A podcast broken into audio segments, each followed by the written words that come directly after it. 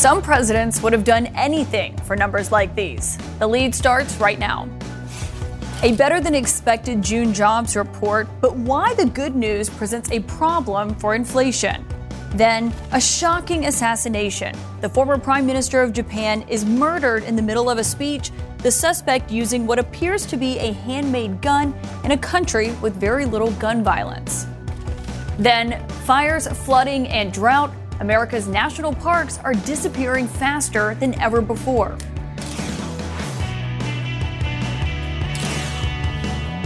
Welcome to the lead. I'm Kaitlan Collins in for Jake Tapper. We start today with the money lead. Wall Street closing this hour mostly flat after today's jobs report exceeded expectations. That's great news, obviously, but it's not slowing rising prices and fears of a recession. According to the Bureau of Labor Statistics, the United States added 372,000 jobs in June, and on average, American paychecks are up 5.1% in the last year. But that's not keeping up with inflation, which jumped 8.6% annually in last month's report.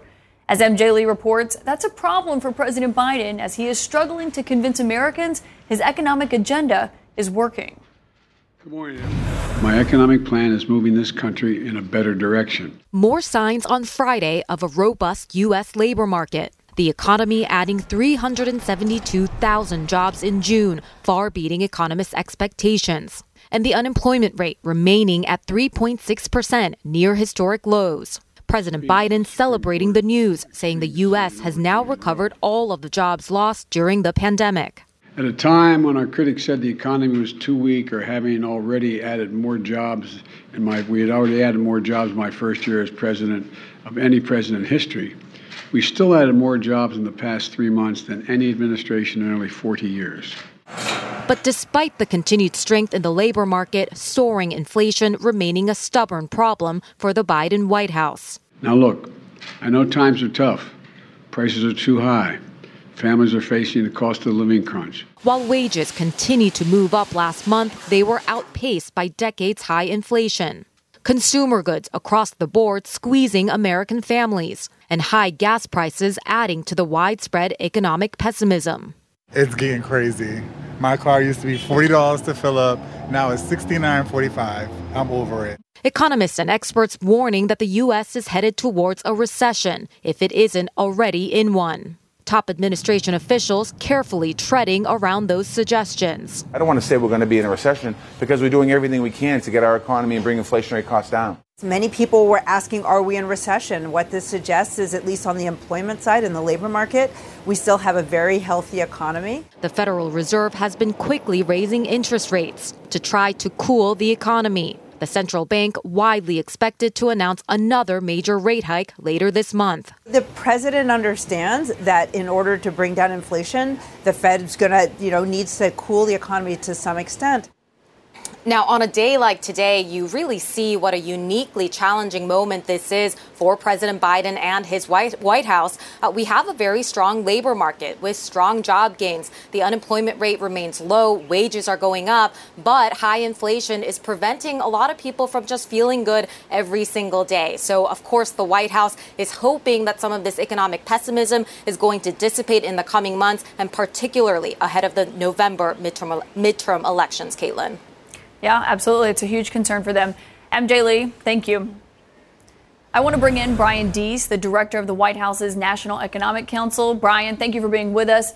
In the White House's view, based on what you've seen today, has the jobs market slowed enough to help moderate inflation? And if not, how much more do you think it needs to slow down to do so? Well, I think it's useful to step back and recognize that we have now hit a major milestone in this country. We've now recovered all of the private sector jobs that were lost during the pandemic and then some. So we now have more Americans working than at any time in our history, any time before the pandemic. Uh, and we also saw that the economy created about a million jobs over the last three months. Now, that is about 375,000 jobs a month. That's down from about 600,000 jobs a month that we uh, saw earlier. And uh, as the president said today, we expect that to continue to normalize and stabilize, and you wouldn't see as strong job growth going forward. The goal here, though, is to get ourselves to a steady and stable growth through this transition while bringing prices down. And We recognize his prices are too high. We're also making some progress on that front. Gas prices down about 25 cents over the course of the last 25 days. Uh, we have more that we need to do there, more progress to go. But it is important to step back and recognize this milestone on the labor market. A fast jobless recovery not only helps tens of millions of, of Americans with higher, uh, with better jobs and higher wages. It helps families. It helps balance sheets. It helps avoid hunger and other economic pain, and that's a real accomplishment. Yeah, I think it certainly is a milestone. I understand it. It's one the White House wants to tout, but I do wonder how much do you think it needs to moderate? To moderate, how much does it need to slow to help moderate inflation? Like, what does that number look like? Well, look, we're, we're seeing this process unfold. We're seeing it unfold, and we're in a transition that many people have identified as necessary. And those elements we should we should track, and we should recognize that that is what we want to see uh, in the economy. So we were running at six or 700,000 jobs a month. We're down to 375. We would we expect to see that come down further because to job growth that's more typical to a, a, an economy where the unemployment rate is 3.6 percent. That's a historically low uh, unemployment rate, and so we would expect some additional moderation. We expect other transitions as well that we're seeing in the economy. People are spending less money on goods and products for their homes, they're spending more money on travel and services as well. That affects some companies positively, some companies negatively. Those are transitions that we want to see occur as we get back to a more normalized, uh, uh, norm- normalized pace here, and as we also work through some of these global supply uh, challenges that are hitting countries around the world. Last point, though, is that the United States, because of the strength of this labor market recovery, is better positioned than almost any country to take on the challenge of high prices, to actually drive that transition in a way where we don't have to give up all of the economic gains that we've made. Yeah, and I know that's an argument that President Biden is making on the world stage. I do wonder, Brian, with the addition of 372,000 jobs in a month, you know, it doesn't look like a labor market that's on the edge of a recession. And so, what is the White House's assessment of that right now, given it has been a pretty big concern for so many Americans? Well, look, if you look in the last quarter, April, May, and June, as we just talked about, a million jobs created during that period. And so there has been a lot of uh, questions raised about where we are economically. But as far as the labor market's concerned, we're seeing healthy and steady job growth. In fact, that quarter, uh, a million jobs in a quarter, is stronger than any time uh, pre pandemic in 40 years. So that's on the labor market side. On the household balance sheet side, consumer spending, we're seeing some cooling, but household balance sheets remain historically strong, uh, and people are in a relatively strong position to deal with what are real challenges. None of this is to diminish the, the uncertainty and the challenges that people are facing when they're going to the grocery store, they're going to the gas station. Uh, but if you look at where we are economically right now, we have continued sources of strength and resilience. The question going forward is can we make the right policy choices? Can we put the right policies in place so that we can continue this transition and not have to give up those gains? You heard the president say today, we're going to navigate through this transition. He's going to focus on helping working people during this transition. So, Brian, does it make you less worried about a recession potentially? Look, uh, you know, there's always uncertainty. We're always going to uh, try to assess it. Uh, and that's, uh, it, with every data point, we do that. I think that if you look at a quarter in which we created a million jobs, it should be a pretty resounding statement of the strength of the labor market. And the labor market is at the core of our economy because everybody uh, is operates fundamentally from whether they have a job, whether they can uh, earn a paycheck, and whether they have an opportunity to move up in their job. So a healthy labor market is at the core of a healthy economy, and I think we have real health here, ongoing strength in our labor market. Brian, I guess one thing today, people look at this number, this jobs report, and they see these really good numbers, and wages are up, but inflation is still at this 40 year high. I mean, the prices of gas, groceries, other goods are all up. And so, for Americans who see these numbers today, but they don't feel like they feel these numbers, what do you say to Americans who just say they simply can't afford those price increases? Absolutely. We have tough and uncertain times, and people are feeling it. And what I would say is you've got a president who has made very clear his priority, which is to do everything that he can to work to bring those prices down, but importantly, to do so in a way that doesn't give up all of the economic gains that are making a difference in people's lives, that, uh, that are making a difference in terms of the job opportunities and the, uh, and the opportunities that people have to have a little more economic dignity in their lives. So that's why you see this president focused on doing everything that he can while the Fed uses the tools that it has to help ease the costs that families are facing. As I mentioned, we're seeing some moderation on gas prices. That's a good thing. We need to see more. We're seeing some moderation, for example, on shipping rates that companies pay and have to pass on to consumers. You know, that's in part because the president worked to get a bipartisan uh, shipping bill done and signed into, uh, signed into law about a month ago. There's more work that we have to do, but in all of these places, you're going to see a president that's going to use the tools that he has to try to bring down prices. But again, not in a way that just destroys or gives up uh, all of the economic gains that we've made. And we get a key update on inflation next week. We'll be looking closely at that. I know you will be too. Brian Deese, thanks for joining us this afternoon. Thank you. Coming up, the former prime minister of Japan has been assassinated. What we're learning about the suspect. Then, the Uvalde mayor refutes a new report that claims the police officers missed an opportunity to shoot the gunman before he entered the school.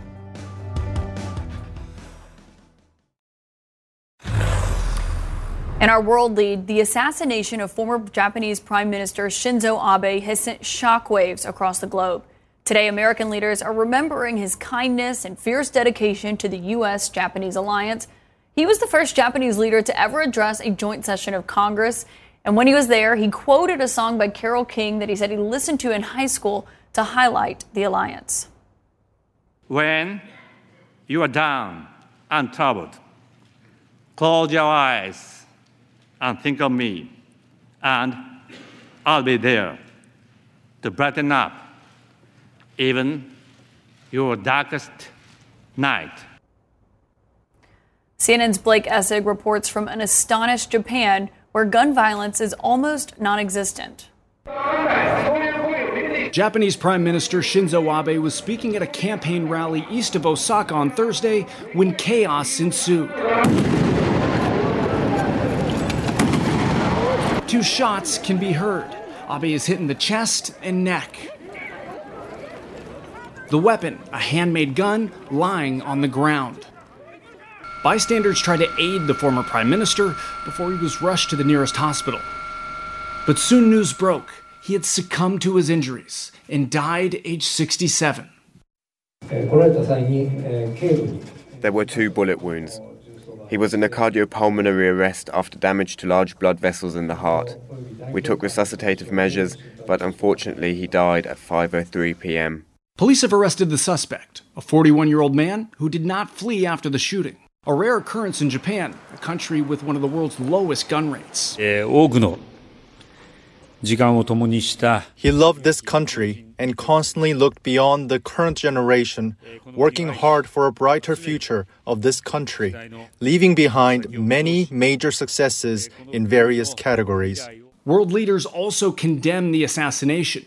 US President Joe Biden stunned and outraged by Abe's death, calling him a champion of the friendship between our people. This hasn't happened in Japan in decades and decades.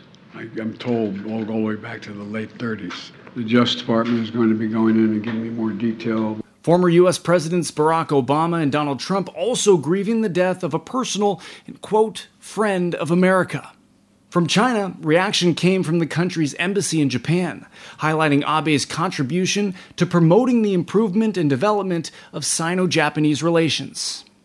Shinzo Abe's relations with Beijing were sometimes contentious. He was the first Japanese PM to meet with a Chinese counterpart in years, but was also critical of Beijing's stance on Taiwan. His premiership marked Japan's history in bilateral relations. However, his assassination, now a black dot in the country's history. A violent act of crime that is due to send ripples of shock across Japan.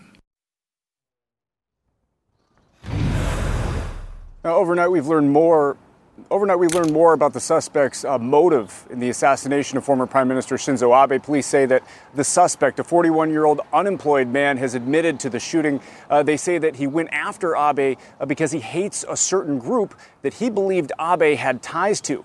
Now, that man has now been, uh, is now being investigated as a suspect for murder with 90 police investigators dedicated to this case. Kaitlan.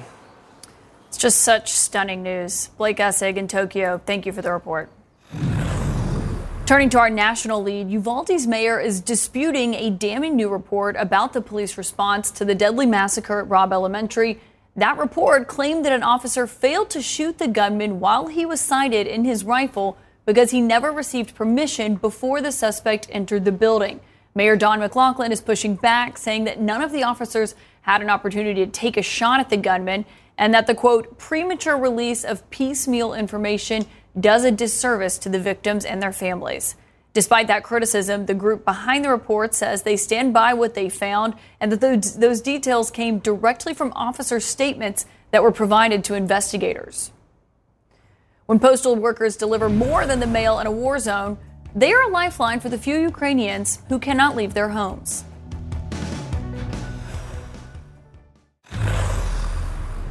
More than 40 towns and villages in the Donbass, which is the industrial region in the eastern part of Ukraine, have come under Russian attack over the last 24 hours. That's according to Ukraine's military, which says Russian forces are now pushing their advance further west towards the Luhansk Donetsk border. And CNN's Alex Marquardt is on the ground in Kharkiv as Ukrainian forces are also preparing to push back. In downtown Kharkiv, this team of postal workers is gearing up for a trip to the front lines, a village that, until recently, was occupied by Russians. Their mission is critical. They have cars full of cash to deliver to Ukrainian pensioners who rely on the meager funds to survive. They drive past fields littered with mines to Vilkivka, where the older residents have already gathered in the small post office pockmarked by shrapnel. Only the most vulnerable people stayed here, says the head of today's operation. During the Russian offensive, it was impossible to evacuate these people. We come here because no one else will help them. Bills are counted out, and one by one they collect around $100 at the counter, their pension for an entire month. 78 year old Stepania Leskiev has come from nearby. We walk back with her past a school that was destroyed Stepania's home also lies in ruin, hit in late March. She bursts into tears at the sight of it and says the shelling happened right in front of her. The house started burning. I fell down and I managed to crawl out to the road, she said. In 20, 30 minutes, everything was burned down. She's staying with a neighbor, but worries what will happen when winter comes. She's a widow whose son died from the Chernobyl disaster. I wish it was over for me, she says. When the bombing starts, I don't know where to hide.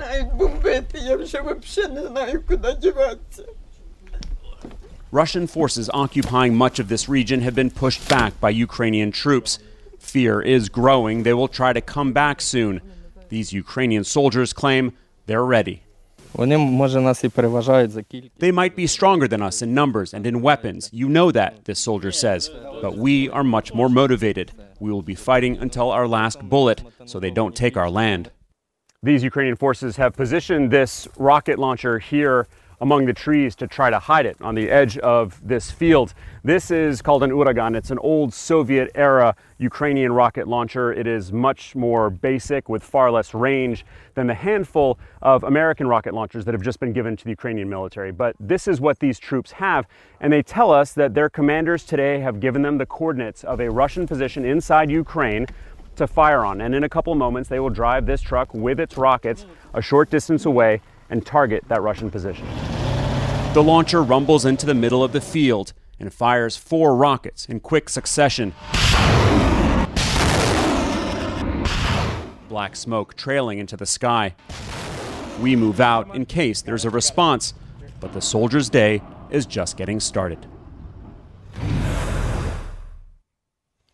And Kaitlan, what those Ukrainian soldiers on the front lines told us is that they need more and more sophisticated weapons from the West to stop the Russians. The Pentagon now saying today that more is on its way in the form of a $400 million security assistance package, which will include four more of those advanced, highly precise rocket launching systems uh, called HIMARS, bringing the number that the U.S. has given to Ukraine to 12. Now, Kaitlan, Russia claims that they have destroyed two of them, but Ukraine and the U.S. flatly deny that. Kaitlan. And President Biden has said he will support Ukraine indefinitely. Alex Marquardt in Ukraine, thank you and stay safe. Coming up, Donald Trump's White House counsel is on Capitol Hill and talking to the January 6th committee behind closed doors. What we've learned about the hours long interview is up next.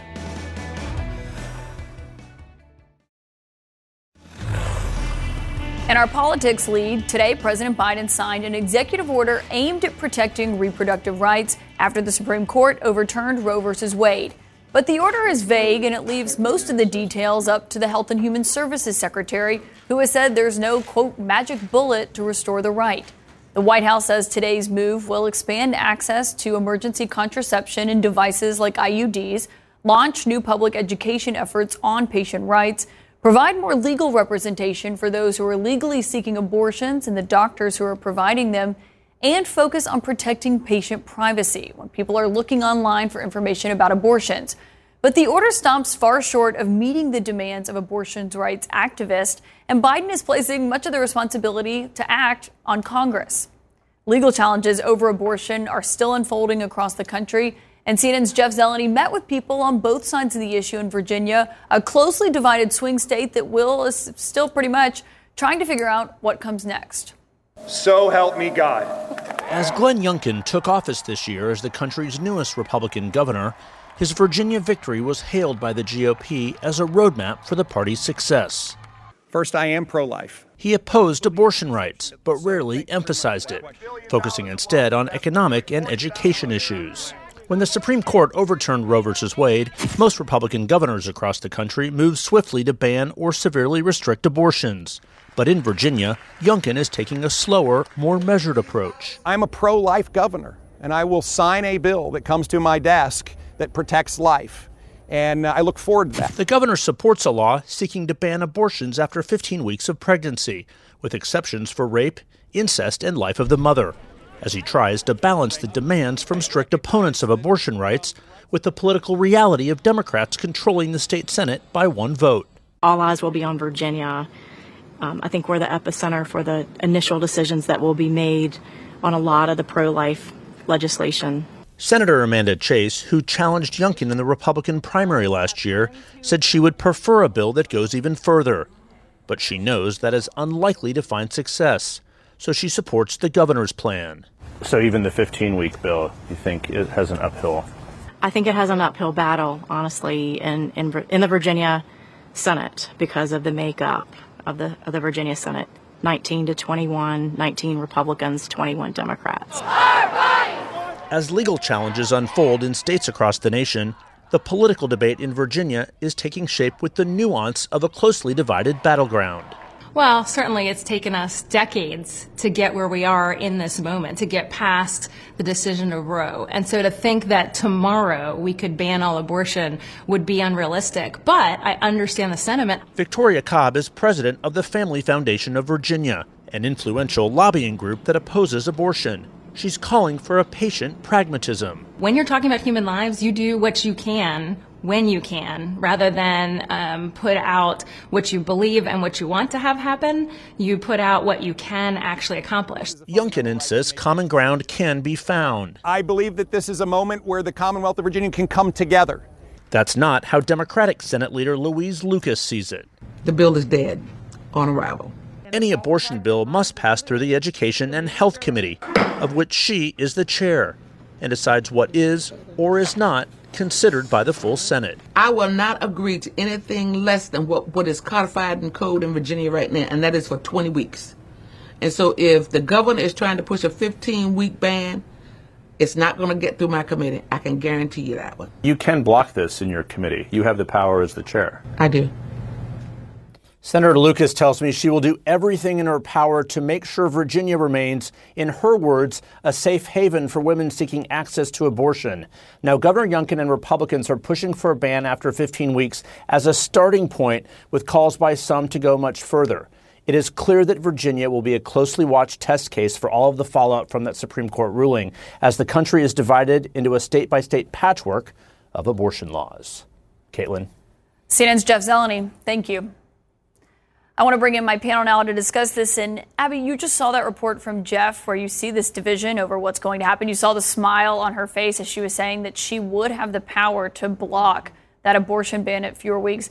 Is this something that you think we're, we're just going to be dealing with until the midterm elections or just for the foreseeable future, really? And even beyond. And I mean, look, she had a smile on her face, but there are not actually that many places in the country where um, Democrats, if they are faced with a restrictive abortion ban, have the ability to stop it. Uh, they don't have a lot of state legislatures uh, where they have unified control. And uh, even in the places where they do maybe have the governorship, they have a veto, some of those legislatures, they have a, a veto proof majority to pass restrictive bills. So it's it's actually a pretty dire picture out there uh, for for Democrats at the state level, and uh, this issue is going to go on even further beyond the midterms because this is Democrats got into this hole in state legislatures over mm-hmm. period of 10 to 15 years. It's not going to get resolved in two to four years, and I think uh, they're going to have to come to terms with what that means for themselves and how to and how to reverse the slide. That's been yeah. going on for a long time. And so much of this, Maria, is going back to the White House, and so much pressure that President Biden is under to do more. That's why you saw them come out with this executive order today, but it's pretty vague. It's not really clear. Part of the directive is sending the HHS secretary off for 30 days to then come back. And so is this something that for abortion rights activists that they've been pushing for, is this at all going to meet their their demands? Well, I think what they have said, and I've talked to some of them today, they think it's a, a step in the right direction. But politically, I actually think what it allows Democrats to do is to continue to keep the focus on this issue front and center. You talked about how it's a, a dire uh, picture for Democrats. It's actually a dire picture for American women. And that's exactly what Democrats are going to be campaigning on. And sure, there is sort of some vagueness in terms of what the White House announced today, but the White House and President Biden can point to everything that they can do at this point. And then what else is there? It is up to the voters, it is up to the activists to push this issue front and center because if we think we live in two Americas before Roe v. Wade, this is really the definition of two Americas. You're going to have states where they're going to be prosecuting women and doctors, and then you're going to have states that are going to be safe havens. I talked to a lawyer today about the, um, the, the executive order, and he said, "Look, this is a it's sort of laying the groundwork for what is going to become a state by state literal battle for women who are trying to look for this kind of reproductive care. And I think that is absolutely an incredibly important and, and powerful issue for Democrats to run on. And some of them may say it's a step in the right direction, but there are other things the White House could do, Jackie, like putting abortion clinics on federal lands, steps that they have not gone that far yet and said, you know, there are options, but they're not taking that step yet. But really, today, President Biden seemed to be putting much, much of the responsibility on Congress. We need two additional pro choice senators and a pro choice House to codify Roe as federal law. Your vote can make that a reality. I know it's frustrating, and it made a lot of people very angry, but the truth is this, and it's not just me saying it, it's what the court said. So, Jackie, the president is predicting record turnout from women voters this fall. Do you think that that's realistic? It, it's hard to say. I know that Democrats are counting on that, and that's what you're hearing to, to change uh, the tide on many things, on voting rights, on you know, all sorts of things that you're hearing Democrats saying you got to go vote or this isn't going to change it, this is kind of we haven't had uh, abortion actually you know outlawed in certain states before. So we'll have to see. In the past you haven't seen democrats vote on this issue. It was much more things like the economy and a range of other things um, where uh, you had conservative voters to abby's point particularly in, in the legislature um, would vote on this issue and on you know, justices and whatnot. So they've got a lot of work to do honestly um, the, the democratic party in order to make sure that their, their people get out I mean, look at the polling on think? this nationally, though. I mean, the list of issues that people care about 70, 80% of Americans are focused on some kind of an economic issue inflation, job situation, cost of groceries, cost of gas. The issues you just mentioned that they have trouble rallying people around abortion, climate, you know, voting rights, these are all low single digit issues. So the White House here is putting a ton of attention on an issue that is just not that important in the grand macro but, metric. But I do wonder. I do wonder. I do wonder if this. But but we don't know that because we, this is the first time it's been overturned, and because this issue is so front and center, I think it will be something worth watching yes. to see how Democratic voters and Republican it's, all, it's voters also react. it's also not the only are, the Democrat voters are not the only players on the field. Remember, Democrats ran on abortion in the Virginia governor's race last year, and in the post-election exit polling, people who ranked it as their top issue preferred Youngkin over McAuliffe. So there are a lot of Republican voters out there who are more than happy to have this decision come down. But Th- this is not a monolithic but, issue. But the vote, we all know that voters who come out to the polls and are energized the most are voters who are pissed off. Women are pissed off. And that is something that Democrats are going to continue to energize. And I'm sorry, Scott, this is not a low attention issue. I'm just reading the polling. American I'm just women. reading the polling. Uh, let's talk about the polling. There have been several polls coming out after Roe v. Wade that actually have flipped the generic ballot for Democrats. That shows me that there is absolutely momentum there. Do we have to continue to keep this front center? Absolutely. The announcements from the White House, I think, help us do that. What what uh, Republican governors are trying to do to outlaw abortion or make it more restrictive, absolutely is golden for Democrats to continue to talk about this. When you have a woman, and yes, the economy is going to be huge, right? Inflation is going to be huge. When you're at the gas pump, is huge. But I'm sorry, if you have a woman who's in there pumping her gas and she's looking at the price of gas and rolls in a man and she starts thinking, I have freaking less rights than this guy that's pumping gas next to me, that is important. You might be rolling your eyes, Scott, but you're a dude. I, I, and so I'm sorry, but this is a huge I, issue for women and their families. To the extent that Democrats coming into this cycle had an enthusiasm problem, it's really important for them to at least match Republicans on mm-hmm. the enthusiasm question. And and I think that perhaps this issue plus guns could help them get there. Absolutely. But but there's also a lot of people in the messy middle uh, for whom this is important, but they're weighing it along with other things. And I think that's where we don't know how it's going to play out at the end of the day. We don't know, and of course it'll be up to the voters to make this decision, and we'll see sure. what they say when they go to the polls. I do want to switch though because we have another major story that's happening here in Washington today when it comes to lawmakers on Capitol Hill, and that's Pat Cipollone, the former White House counsel, up on Capitol Hill testifying behind closed doors to the January 6th committee. And so, Jackie, I wonder, you know, he did not want to testify. He was subpoenaed. They came to this agreement to go behind closed doors. It is being videotaped. But how do you think former President Trump is taking this today? No, I mean, I can't imagine he's happy about it. I'm sure uh, he. I mean, he clearly didn't want any of his, anyone around him to testify. But I really think you've got to go back to that Cassidy Hutchinson mm-hmm. testimony um, it, last week. I mean, that she talked about Cipollone so many completely, times. Completely, and that really changed the game. And her conversations with Cipollone are not going to be something that's privileged. Um, and I imagine that they've asked about several of the things that she testified to, and others. Jared Kushner talked about how Cipollone was trying to quit all the time. Well, yeah. what about that? So there, there's a lot that they can glean from him. And he referred to Cipollone as whining. I right. think yeah. one time. I mean, we covered the White House together, though, and you know, Cipollone is someone who was at the center of so many of these issues, but he is also an institutionalist and he really values the position of the White House counsel. That's why we were told he, in part, resisted testifying. Do you think he's behind closed doors using a lot of executive privilege for not answering? Because he's been going out and consulting with his attorneys in the hallway.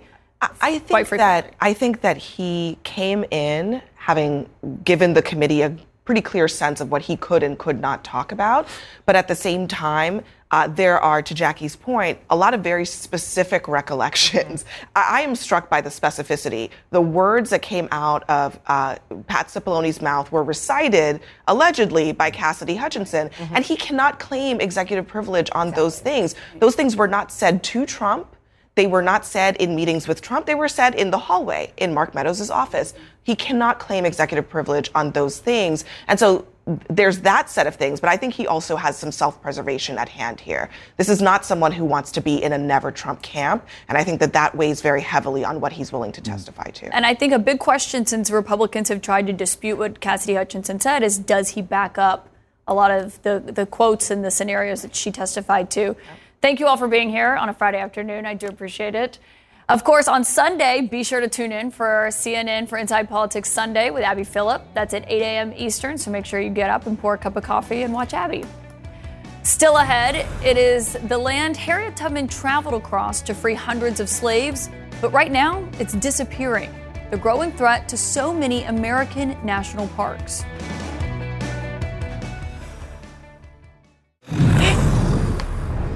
In our Earth Matters series, 500 of the Earth's biggest trees are in danger of burning to a crisp as a wildfire rapidly encroaches on Mariposa Grove in California's Yosemite National Park.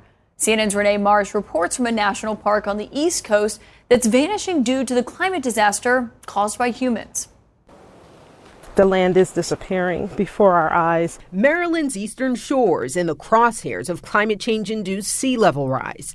And so is the rich history preserved at the Harriet Tubman Underground Railroad National Historical Park. We're wearing these nets because there is so much water here and it's standing water. So yes. the mosquitoes are really bad. Mosquitoes are bad. So this is almost like a requirement during the summer. If Harriet Tubman were living right now, she would recognize this landscape, but she would be shocked at how quickly it's disappearing. As water from the Chesapeake Bay encroaches, University of Maryland scientists project large portions of the national park will be underwater by the year 2050 if planet warming emissions are not drastically curbed. Rising tides threaten sites like this cemetery for free black people in Tubman's community.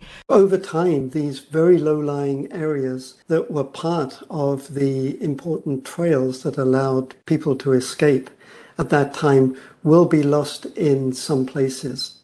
More than 70% of national parks in the continental U.S. are at high risk from the effects of climate change. From sea level rise and flooding to extreme temperatures, drought, and wildfires.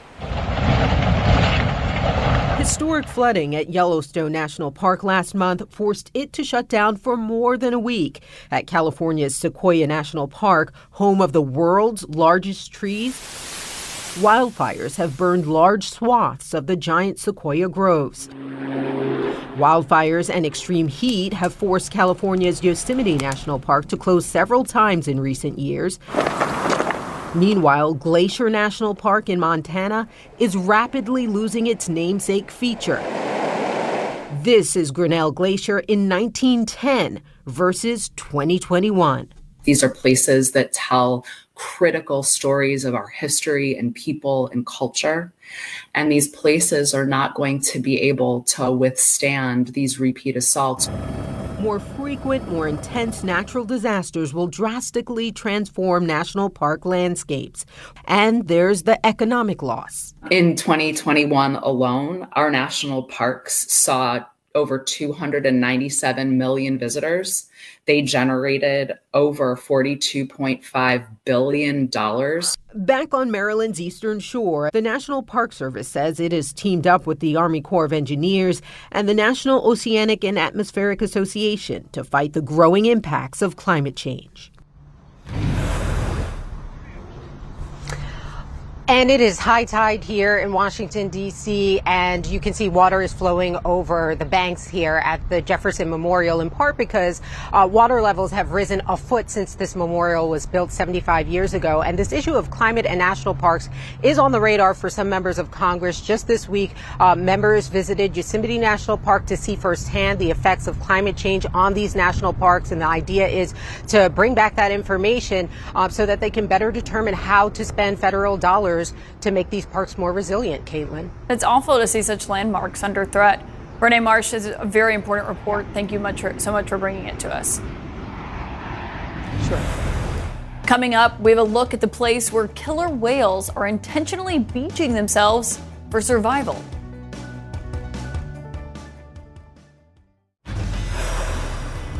CNN is traveling to one of the wildest places on Earth for a new CNN original series. The family has perfected an ingenious way to hunt here. First, they swim sideways to hide their telltale dorsal fins. The seals have no idea that these six-ton killers are so close. Then the orca do something extraordinary. They beach themselves.